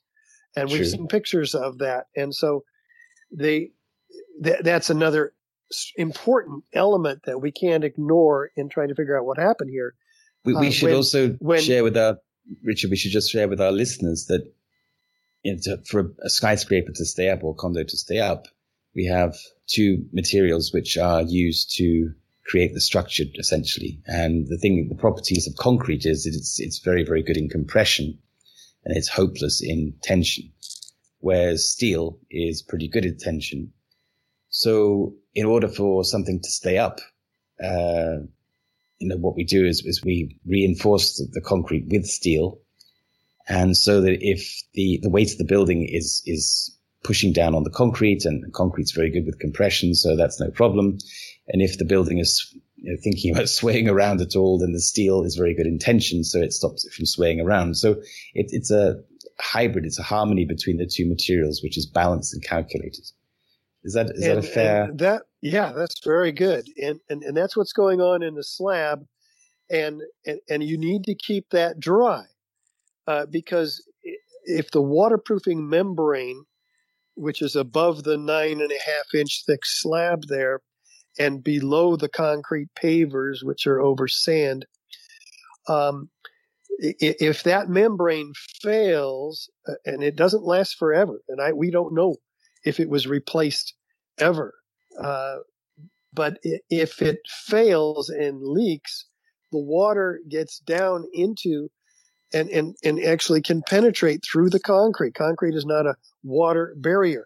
The steel no. then will absorb rust, and when it rusts, it expands. And when it expands, it pushes the concrete off, opening up additional areas for water penetration in and around and through the network of reinforcing. So that's what most uh, of these engineers, uh, and several of which you have on your website, Uh, mm-hmm. believe is going on here. Uh, and, and I'm beginning to believe it too, because you actually have uh, the the failure starting uh, just outside the pool deck, or, or at least uh, outside the building, because that's what was observed. Now, we also have something else that's very interesting. Six minutes or so before the building came down, we have a tourist from across the street and a video many of us have seen. Mm-hmm. Uh, of of not only water uh, pouring out of the ceiling of the garage onto the floor, which is uh, uh, not down at the ramp, but beyond the ramp on the other side of the building, which is the pool deck. And that's where the, the uh, planter boxes were, which collect water. And, and, the, and they're also pretty heavy as well. They're creating point loads, which... And they get heavier as they fill up with water. Uh, yes. Uh, and they could fill up with water if the drains weren't working. So there's a number of compounding issues here that, that could have happened. But the most interesting thing that I saw today that I didn't see on your website uh, was from um, Jeff Ostrich. Uh, Ost- Ostrich. And he pointed out, or was it Josh, Josh Porter, he pointed out exactly where that column, uh, uh, well, the debris uh, on the garage floor underneath the pouring water yes. was from. Mm-hmm. He he found that there's a column missing by comparing uh, a, a similar photo taken from the identically designed building just down the road, uh, a, a few doors and uh, properties. And he he he found that there's a whole column that was missing under the building, uh, uh, uh, on the underneath the outside of the south side of the building. So, what does that mean? That that, that means that's that's probably the explosion that somebody heard. I mean, a column failing under a significant twelve-story building like this would produce uh, quite a sound, a concrete uh, column. So, absolutely. I think uh, I think that's uh, if that's not that also is the side the the, uh, the line on the line of columns between the pool deck and the building, so which is directly underneath that uh, garden uh, box. So I I think that's what we're looking at here. I don't think you can bring down a building or hope to bring down one by taking out one column. And now we have evidence that seven. Six minutes prior to the collapse, we have one column that is not where it's supposed to be. It's in a pile uh, of concrete debris underneath that splashing or pouring water. Richard, this is all fascinating. However, we're coming up on a break. I'd like to come back to this point afterwards. And also, ladies, please come in if you'd like to uh, offer some comments. So you're listening to The Other Side of the News. This evening's show is called Reconstructing Truth, and our special guest is Richard Gage.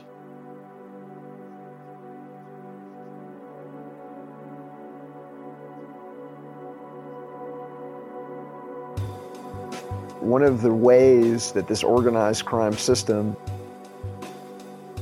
has been able to monopolize the media and has been able to uh, control the government and control perception at a, on a wide scale.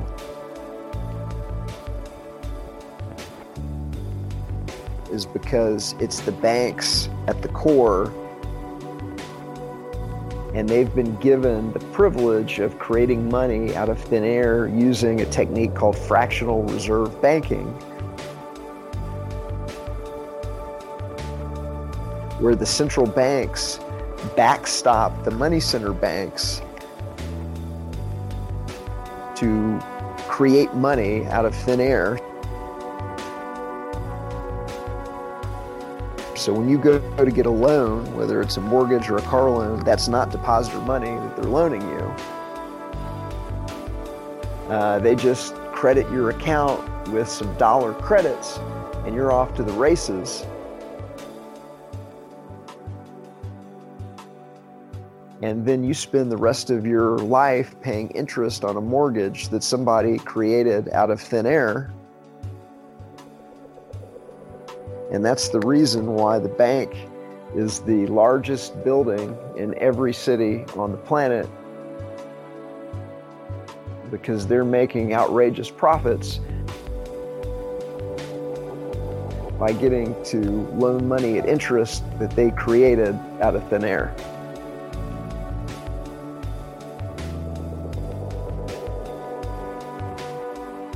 This is Etienne de la Boétie Squared, the author of Government, the Biggest Scam in History, Exposed. And some of my favorite conversations are the ones that I have on the other side of the news with Timothy, Annette, and Kynthia. Thank you for doing what you do and providing the service that you provide.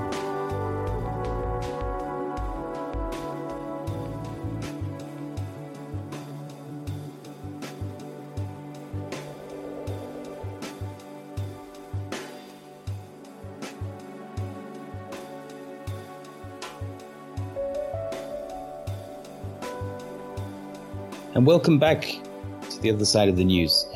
Richard, just before the break, we were just having some detailed discussions about the uh, the neglect, or the, should I say the results that have come from great neglect with this building in Surfside.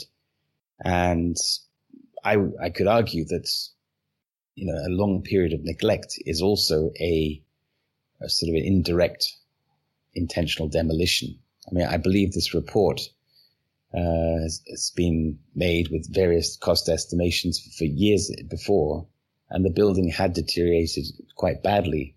Lots of uh, corrugated plastic diverting, you know, drain water or yeah. surface water away from people's cars, because they obviously just had it waxed and they didn't want to upset the wax on their car. And that was underneath the garden uh, box as, as well. Indeed, indeed. There's also another point as well. I saw that in one of the reports, now I forget which one, um, but a core sample had been taken at some point of the nine-inch slab. And I have not personally taken core samples of concrete. However, this particular core sample seemed to be in three pieces, as if the middle part had rotten. Now, that may have just broken off in the act of cutting that core sample, or it may be really revealing the truth that, you know, the concrete was, the concrete slab was in fact sort of hollow because the middle had rotten out. Do you have anything to add about that? I had a similar thought, Timothy. Um, the core samples don't fall apart. Uh, concrete core samples. Mm-hmm. They, they are rock hard. They're like a rock. I've seen plenty of them myself. So it, it shouldn't have been uh, bad. More, more interestingly would be the uh, report uh, of that sample uh, by the structural engineer and, and, and the lab. Um, that is critical information, which I didn't see. So, uh, and, and that sample was taken right near the, the garden box a, as well. Exactly. So, uh, that, re- that loosely reminds me of, of all structural engineers, by the way, who I have heard comment on this, maybe a half a dozen so far. They are all baffled that a building could come down like this all mm-hmm. at once, basically, you know, in, on, in on exact its manner. Yeah. Yeah. On its footprint, it didn't tip over. I mean, now, uh, so, so that's extremely interesting. Also, you would not expect that. And yet, um, well, th- there, there's no water damage above. There shouldn't be. It'd be statistically impossible, probably, to have water damage through the whole structure. So mm-hmm. we're not talking about, you know, anything, any corrosion, uh, except uh, from the uh, garage roof down and the pool deck down. So even if that lower part failed, the question is, uh, and it didn't fall all at once, as we've discussed, why did the entire building uh, fail? Um, it seems nearly at free fall. We are unable to measure it because of the uh, of the nature uh, of the panning iPhone. Mm-hmm. Um, we can't measure with ac- enough accuracy the, the collapse speed, but it looks like it came down near free fall. Uh, and, and so that it, it should have decelerated when, say, the, the second floor or the first floor hits the ground. It, it, it should have been sturdy enough. Now, I'll tell you what my structural engineers on our staff, not our staff, but our, our board are, are, are, are, are sharing. And, and one of them is a structural engineer who has spent decades looking at failures of concrete buildings from, you know, uh, the, the last several uh, decades. This was designed in the late seventies. And he says they were designed as non-ductile buildings, meaning that the you don't have a whole lot of reinforcing going at the connection of the column to the slab or the column to the beam. You want reinforcing coming out of the top of that column, going in every direction into mm-hmm. the beam or slab up above it.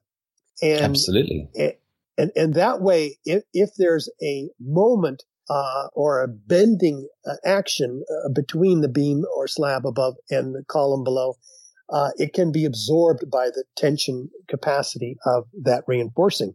Now, you can see uh, in in all of these punctures uh, at the pool deck of the uh, slab uh, falling halfway down the length of the column, you do not see much reinforcing. There's maybe two rebars going in each direction. And he says this is no. He says that's a non-ductile connection, and and that's the way they did it. Now, if that's true, then and and. And that, along with even corrosion, it is the is the real problem here. Why have they not uh, evacuated the other two identically designed Champlain towers? Mm-hmm. There, there's no re, there's no good reason to, to not get those people out of there, because I mean they had a hurricane last week and they didn't even get them out of there, and that would increase bending moments on these uh, structural. Uh, frame, uh, the concrete Ab- structural frame. Absolutely. And that same hurricane was enough of an excuse to demolish the rest of the building, uh, yeah. which strangely enough made it very difficult to continue any of the searches and obviously cover up or further cover up any evidence of, yeah, let's just say any potential nefarious actions before the demolition, uh, the fall, I should say. Uh, Richard. Hi. Annetta, hi. I want to jump into that that you know, infamous rabbit cavern a little bit here. Uh, what about and Timothy too? What what about the idea that you know a combination thing where we have a building that's clearly has some structural issues from neglect, you know, does it have to be one or the other? Can we be trying to build a story and still use demolition? Because I look at this, and one thing is, is they had roof work going on, extensive roof for a month before this, and they, anyone who knows anything about building retrofits, fitting, and, and that kind of structural stuff, you don't start from the top and go down. That's very odd. And then the other thing is, is again, like you pointed out, this surely does look like a uh, implosion. In other words, falling in its same footprint, et cetera.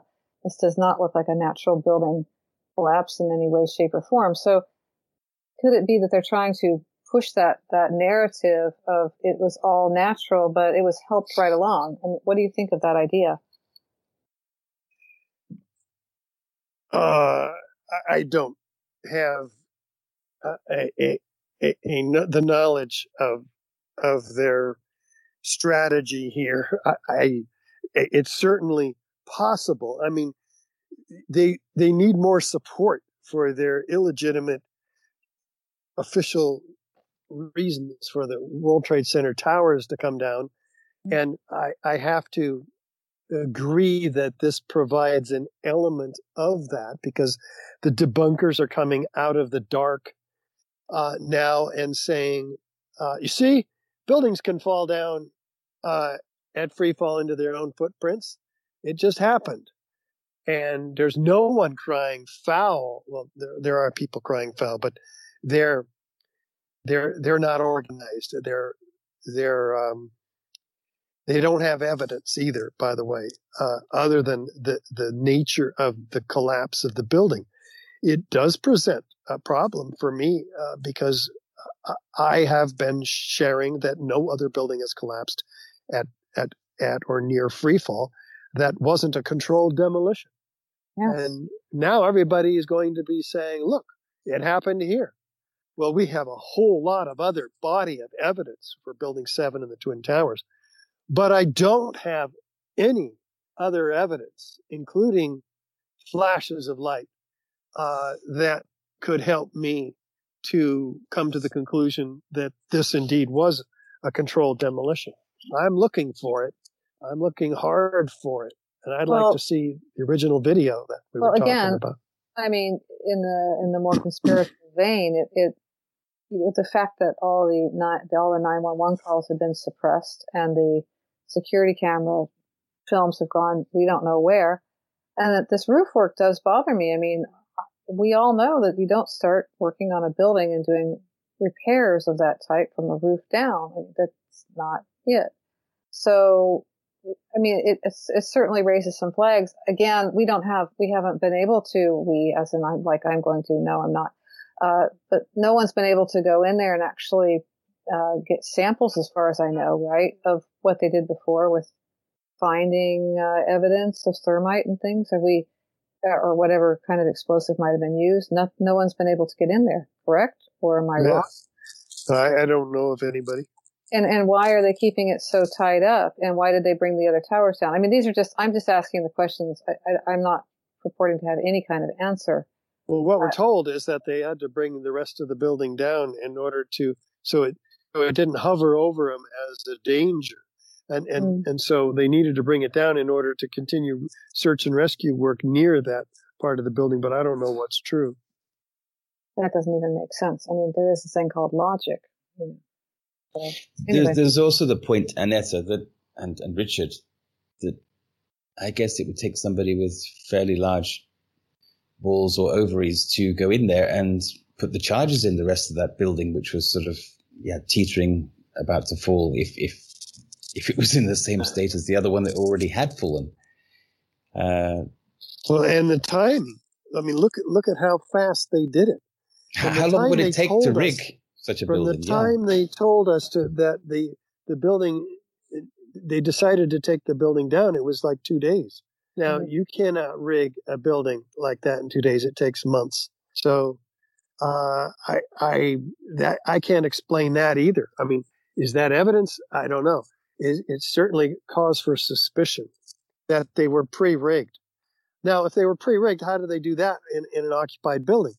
Or was the building really that occupied? Was there really one hundred fifty people that uh, died. Uh, you know, we can't prove that. Uh, that that I mean, if from the conspiratorial side, you would be you would be wanting proof that uh, that uh, there were uh, it was fully occupied.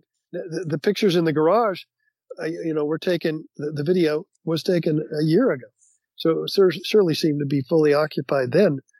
But uh, how many cars were in there? Could you see in there from the video of six minutes prior to the collapse from the tourist across the street? I, I, I couldn't. I didn't see any, but not that you could from that angle. These are all Hello, good questions, Richard. Richard. I'm going to jump in here one second just to give you the heads up. I promised you fifteen more minutes, so it's a quarter two, just so you know. Oh, yes. You're- yes, I'm late, and I have to skedaddle, and thank you for the warning. I appreciate it thank so much. Thank you so much. We so appreciated your time with us. It was illuminating. Really oh, appreciate oh, it. I'm glad to hear that. Thank you. I appreciate it so much. You guys are great. Uh, we'll, we'll have to come and and talk again when we get more information uh, on the sure conspiratorial side or the official side. Yeah, I'll be looking for it. Great, great. Ex- Thanks a lot. Thank Excellent. you, Richard. Thanks, I hope guys. we can. I hope we can meet up again before your well, within seven weeks, maybe. Maybe we can do a show on the run up to your uh, nine eleven event. Great. Thank you so much. I'm looking forward to it, guys. Thanks for the opportunity. Okay. Thank you. Ciao. Bye bye. Okay, bye-bye. I really hated to let him go, but I promised. So this is, uh, any any words the two of you want to share before we bring Darlene back on? I have something to say, Annette. I mean, we did do a show a couple of weeks back when Michael Jaco was, was on board with us, and Annette made a good point on that show, and that was the... was this an excuse to bring in emergency measures and therefore allow the government to, I say the government, the, is it the federal department? Oh, FEMA. To come in, FEMA. Sorry, FEMA, excuse yeah. me, FEMA to take control of that territory. And of course, as we all know, as I also mentioned in the opening, that Florida is one of the states, the naughty states, that is not following the, uh, the lockdown protocols from COVID and doing quite well out of it as well. So yeah, we know they like to punish those.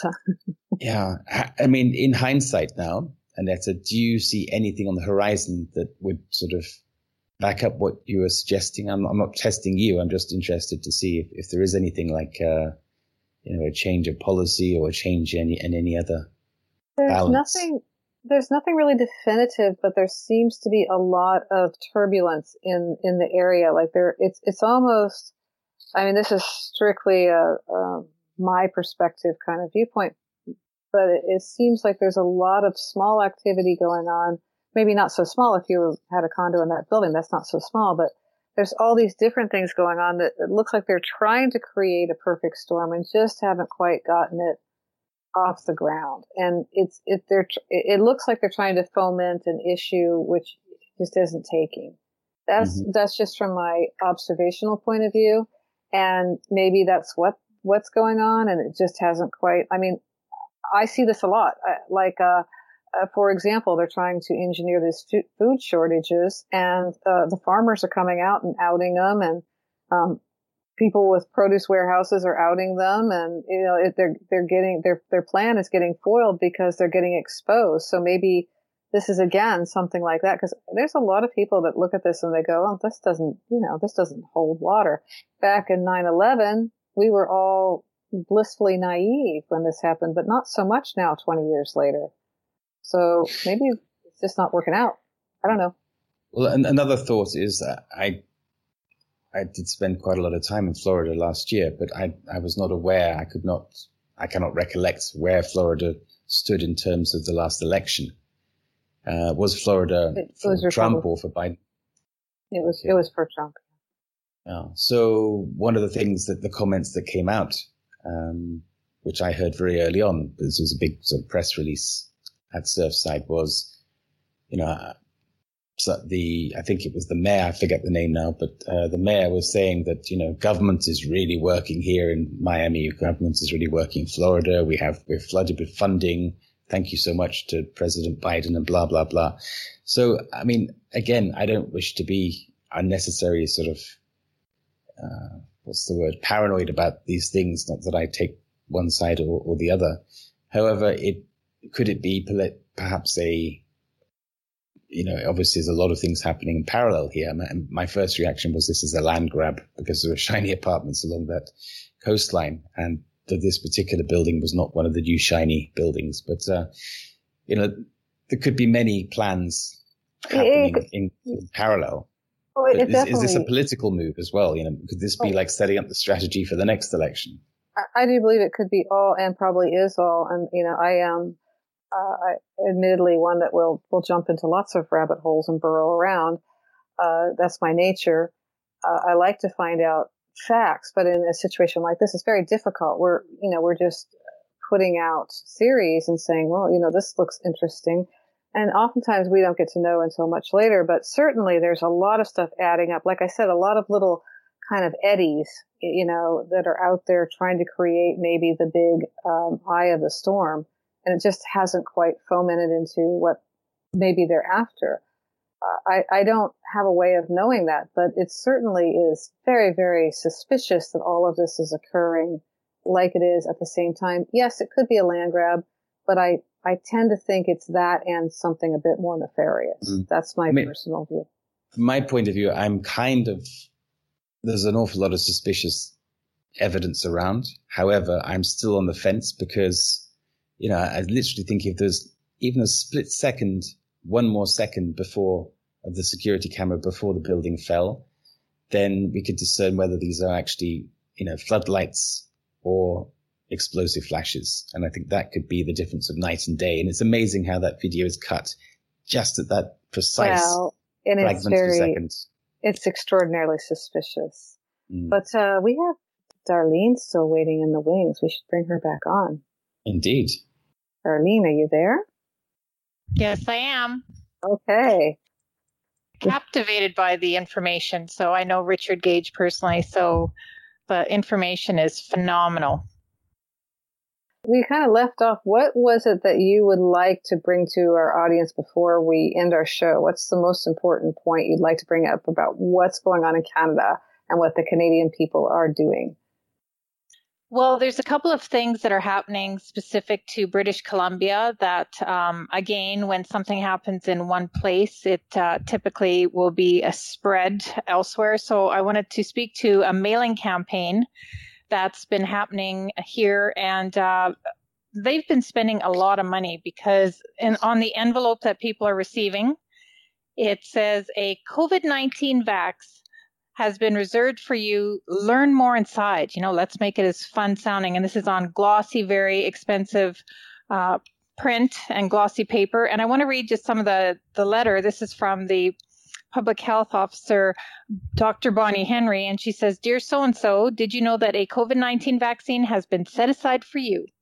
Getting vaccinated is more convenient than ever. Interior health staff are saving a vaccine for you. There's no need to register in advance. Just show up and get vaccinated. It's that easy. You'll be joining millions of British Columbians who have already stepped up for their first dose. They've been a big part of how B C slowed the spread of COVID nineteen. But to really put the pandemic behind us, we need to get more people in your community vaccinated. Canada's approved vaccines have been extensively tested to make sure they're safe. At best of all, they're very effective. If you want to learn more, you can visit b c c d c dot c a. As more British Columbians get vaccinated, day-to-day life will slowly return to normal. But COVID nineteen isn't gone yet, so we all need to do what we can to protect each other. And getting vaccinated is the best way we can protect each other against the variants and ensure they can't mutate and spread. I'm hoping we can count on you. So please, if you haven't been vaccinated yet but are able to, come visit us." So in their letter, they give them specific places that they can go. And uh, it's signed by Doctor Bonnie Henry, the provincial health officer.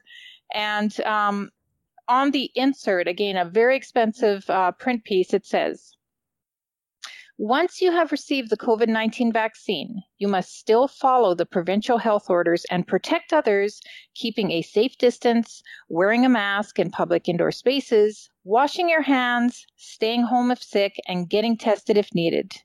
So, I mean, honestly, we're not children, and that's exactly how they're speaking to us.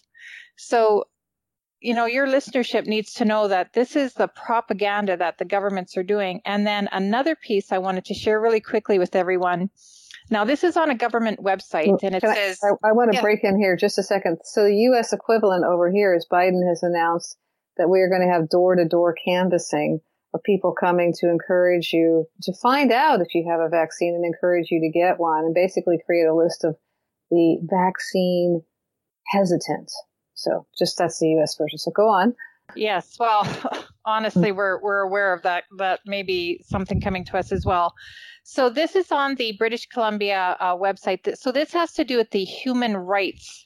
Uh, and this is a piece that's called A Human Rights Approach to the Proof of Vaccination During the COVID nineteen Pandemic.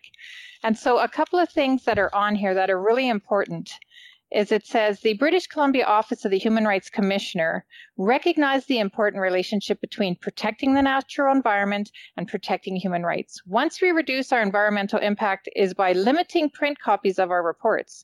So they're not even, I had a hard time getting this printed out. So they're not even making this available to people. And then they had this gorgeous piece for the Indigenous people, and it had trees in the background, very beautiful. And it says, to the Indigenous peoples of this place we now call British Columbia, today we turn our minds to you and to your ancestors. You have kept your unceded homeland strong. We are grateful to live and work here. I mean, I almost vomited when I read that. I mean, it's so pathetic. So a couple other things I wanted to read. So this is on a page that says a human rights approach to proof of vaccination during the COVID nineteen pandemic.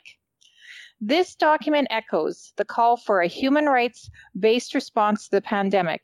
It offers general advice on how duty bearers, and those are employers, landlords, service providers, and individuals, um, can respect human rights when developing policies that treat people differently based on whether or not they have been vaccinated against COVID nineteen. In this document, we refer to such policies as vaccine, vaccination status policies. Ultimately, it is the position of B C Human Rights Commissioner that duty bearers can, in some circumstances, implement a vaccination status policy such as proof of vaccination requirement, but only if other less intrusive means of preventing COVID nineteen transmission are inadequate. So they have propaganda in there. This article people need to see. It is absolutely disgusting and horrifying. Mm, unbelievable. And meanwhile, over here in the VAERS reporting, unfortunately, we've passed the uh, ten thousand mark on the death rate earlier this week. So, and we know that that's somewhere between one and ten percent uh, of the actual number. So clearly it's not safe, and we know it's not effective. So that's, that's really, yeah. We have to keep, we, all of us have to keep informing everyone you can, one by one. So. Well, one, one more point is in the U K, the government's marketing company has already been funded for, I think, well into next year. So I don't think this is going to disappear anytime soon, even on the, you know, the run up to apparently the Freedom Day on Monday. So we need to be more resilient, continue, be more smart, keep discerning. And uh, hold in there, because, you know, this this is really biological warfare, in my opinion. Guys, we're out of runway again. So I'm going to close. Uh, thank you very much, Darlene. Despite the initial unpleasant realization of the truth, you will see there is light at the end of the tunnel. There is an increasing number of respected journalists, writers, politicians, doctors, lawyers, influencers, artists, activists, and innovators who are wide awake and are already making great impact. All they require from you is to unplug from mainstream and social media propaganda, to make your own independent research, to stop the acquiescing, and to stand up for what you believe in with respect to others. Remember, you were born with power, and you wake up each day with power. It is entirely up to you how you choose to retain or give it away. You've been listening to another live broadcast of The Other Side of the News. This sixty-sixth edition is entitled Reconstructing Truth, and remains available to all listeners free of charge at w w w dot the other side of the news dot com. My name is Timothy Saunders, and together with co-host and producer Kynthia and co-host and researcher Annette Driscoll, offer special thanks to our guests, Richard Gage and Darlene Undy. We wish you all a very positive week. Look forward to reconnecting with you on our next edition next Friday. Good night.